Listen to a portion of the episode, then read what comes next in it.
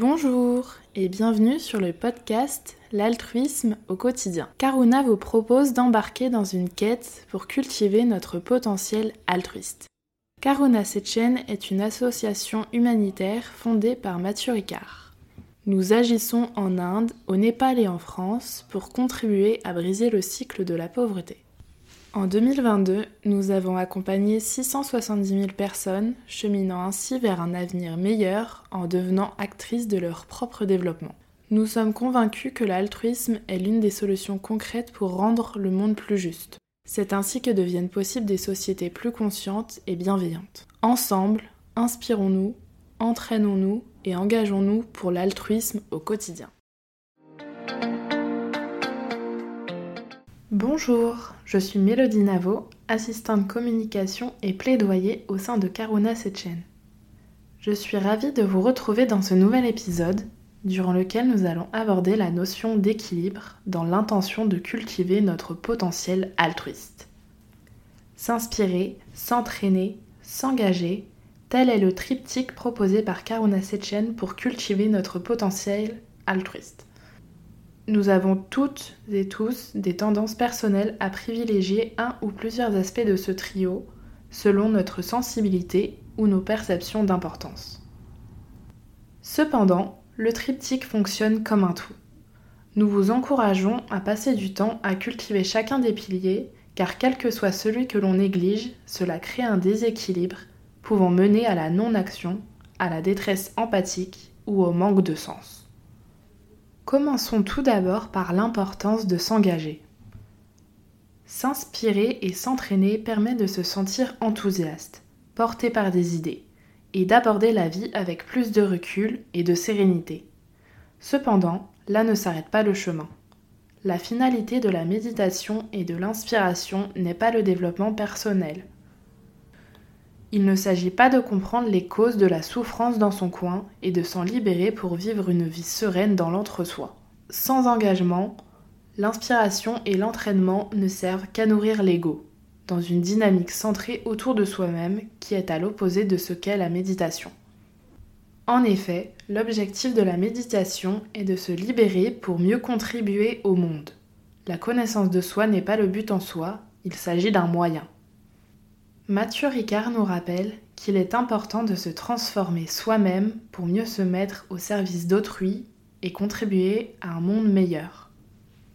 Développer ses qualités d'intelligence émotionnelle doit servir à se rendre compte de la souffrance que l'on se cause à soi-même et, en interdépendance, de celle que l'on cause autour de soi. La première étape de l'engagement est de cesser de faire souffrir les personnes avec lesquelles nous sommes en relation. Il ne s'agit pas de se donner pour mission de sauver le monde, ni d'accomplir des actes glorieux de générosité qui trouveraient leur place dans les médias. Il s'agit d'incarner l'altruisme au quotidien avec présence, de cultiver ses qualités humaines dans ses relations, interactions et choix de tous les jours. Si l'engagement nous semble inaccessible, c'est que l'on se fixe des objectifs en se fondant sur l'exceptionnalité des modèles d'engagement. En réalité, nous vous proposons simplement de mettre la pleine conscience au profit du bien-être collectif en tournant votre compassion vers toutes les personnes qui vous entourent, en étant dans le partage et l'écoute bienveillante autant que possible. Cette forme d'engagement n'en reste pas moins difficile elle coûte des efforts réguliers et sans forcément de retour. Il est parfois plus ardu de compatir avec un voisin en colère, un ami en difficulté, ou encore une personne qui dort devant notre porte, qu'avec des personnes vivant dans la pauvreté ou la guerre loin de chez nous. Pourtant, nous pouvons étendre notre compassion à toutes et tous et agir là où nous le pouvons au quotidien. Un sourire, une main tendue, une lueur de patience supplémentaire, il est également important de s'entraîner. En effet, si l'on se contente de s'inspirer et s'engager, le risque est de tomber dans la détresse empathique. Cette dernière survient lorsqu'une personne est submergée par les émotions des personnes autour d'elle, leurs souffrances, leur stress et leurs difficultés. La détresse des autres vient se confondre avec la sienne. L'engagement est extrêmement important mais notre souhait de promouvoir l'entraînement de l'esprit n'est pas sans raison. La pratique de la méditation permet d'accéder à des ressources intérieures qui favorisent l'engagement et l'inspiration. La détresse empathique peut considérablement influencer la vie quotidienne avec des effets qui se manifestent de diverses manières. Elle peut entraîner un épuisement émotionnel important, laissant les individus vidés d'énergie et incapables de gérer leurs propres émotions ou de répondre aux exigences courantes. De plus, elle peut augmenter le risque de burn-out, compromettant la capacité à fonctionner normalement au travail ou dans la vie privée. Les relations interpersonnelles peuvent devenir compliquées, ce qui peut entraîner un isolement social et des difficultés à maintenir des liens significatifs. De plus, la concentration et la productivité peuvent être perturbées et les besoins personnels négligés en raison de la préoccupation constante pour autrui. L'entraînement mental par le biais de la pleine conscience est un outil efficace pour préserver son intégrité.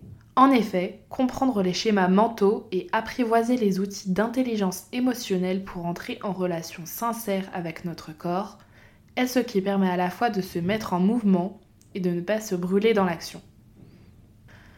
La méditation, cultivant notre compassion, nous permet de regarder vers l'extérieur et de souhaiter sincèrement agir pour autrui.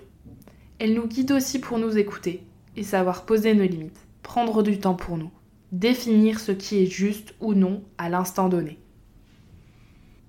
La pratique de la pleine conscience nous réunit avec nos sensations corporelles et nous permet d'apprendre, de réapprendre à identifier nos émotions grâce à nos sensations.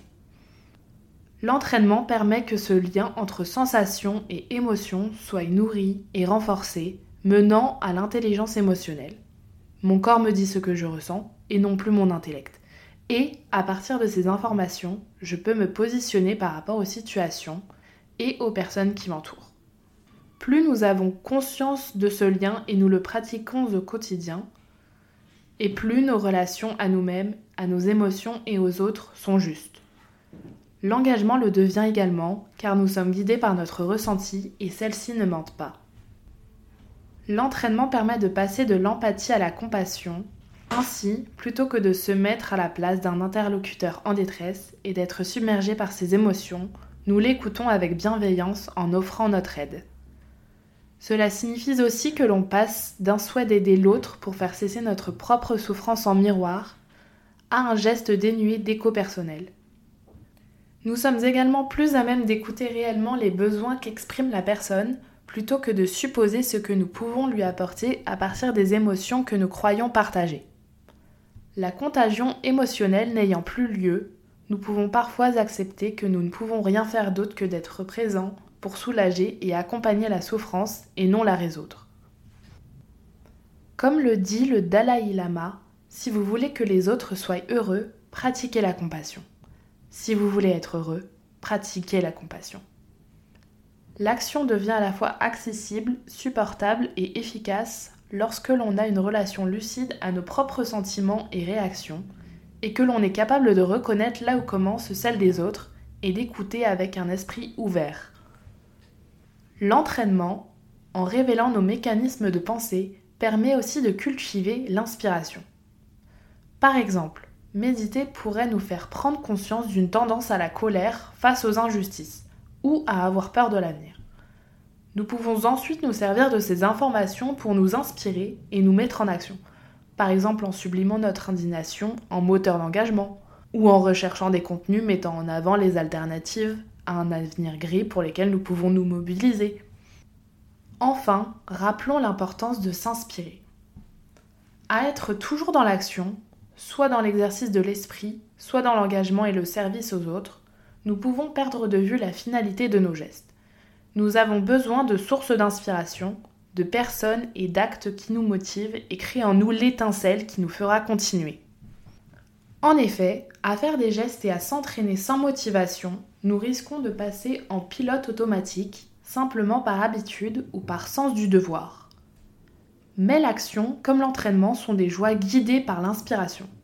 De plus, nos actions peuvent devenir obsolètes si nous ne les mettons pas à jour en les comparant régulièrement avec les actions des autres qui partagent nos intentions.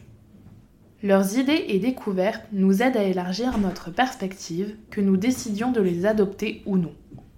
S'inspirer permet de toujours replacer nos valeurs comme guide de nos choix et de se rappeler de pourquoi nous agissons. Peut-être s'inspirer permet-il aussi de remettre parfois ses valeurs en question et de se réajuster à nos propres changements intérieurs.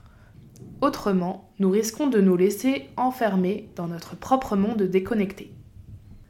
Cela revient d'une certaine manière à se recentrer sur soi, parfois pour assurer un entraînement et un engagement durable. Prendre du temps pour se ressourcer, s'émerveiller ou s'informer n'est pas inutile. Ce ne sont pas des moments gâchés. C'est un terrain préparatoire essentiel aux deux autres aspects du triptyque que nous proposons. Il s'agit de s'ouvrir au monde, faire des rencontres, converser, lire, écouter et accepter la joie, la colère, la tristesse, l'enthousiasme ou tout autre sentiment qui nous est procuré par le monde qui nous entoure. S'inspirer permet également de cultiver l'émerveillement, qui est l'une des motivations à l'action. Ainsi, nous proposons par exemple de nous engager pour l'environnement, non pas contre sa destruction, mais pour la préservation de sa beauté. C'est le fait d'avoir le souffle coupé par un paysage de montagne, par l'odeur d'une fleur, ou par le geste de quelqu'un qui nous pousse à nous-mêmes entreprendre notre propre plaidoyer. Ainsi, le triptyque s'inspirer, s'entraîner, s'engager est donc bien un équilibre qui ne tient que si ces trois piliers sont nourris. Se reposer sur seulement deux des trois piliers, même si cela peut sembler plus facile, peut nous exposer au risque de la non-action, de la détresse empathique et de la perte de sens. Pour cultiver notre potentiel altruiste, nous pouvons donc considérer qu'il fait partie de notre développement que d'aller vers les piliers que nous avons pour habitude de délaisser. Aujourd'hui, alors que vous écoutez ce podcast, vous pouvez déjà commencer à regarder avec bienveillance cet aspect qui fait défaut à votre équilibre, celui qui fait légèrement boiter votre potentiel altruiste. Commençons ensemble. D'après Rachel Naomi Remen, pédiatre et auteure américaine, la meilleure manière de se connecter à quelqu'un est de l'écouter, simplement d'écouter. Peut-être que la plus belle chose que l'on peut s'apporter est notre intention. Un silence aimant a beaucoup plus de pouvoir pour guérir et connecter que les mots les mieux intentionnés. Merci d'avoir partagé ce moment avec nous. Nous espérons que cet épisode vous aura nourri et enrichi votre réflexion pour développer le potentiel altruiste qui est en vous. Si vous souhaitez aller plus loin, vous pouvez lire nos articles sur le site internet de l'association karuna-sechen.org. Vous pouvez aussi faire un tour sur nos réseaux sociaux Instagram, Facebook, LinkedIn et YouTube. À bientôt pour un prochain épisode.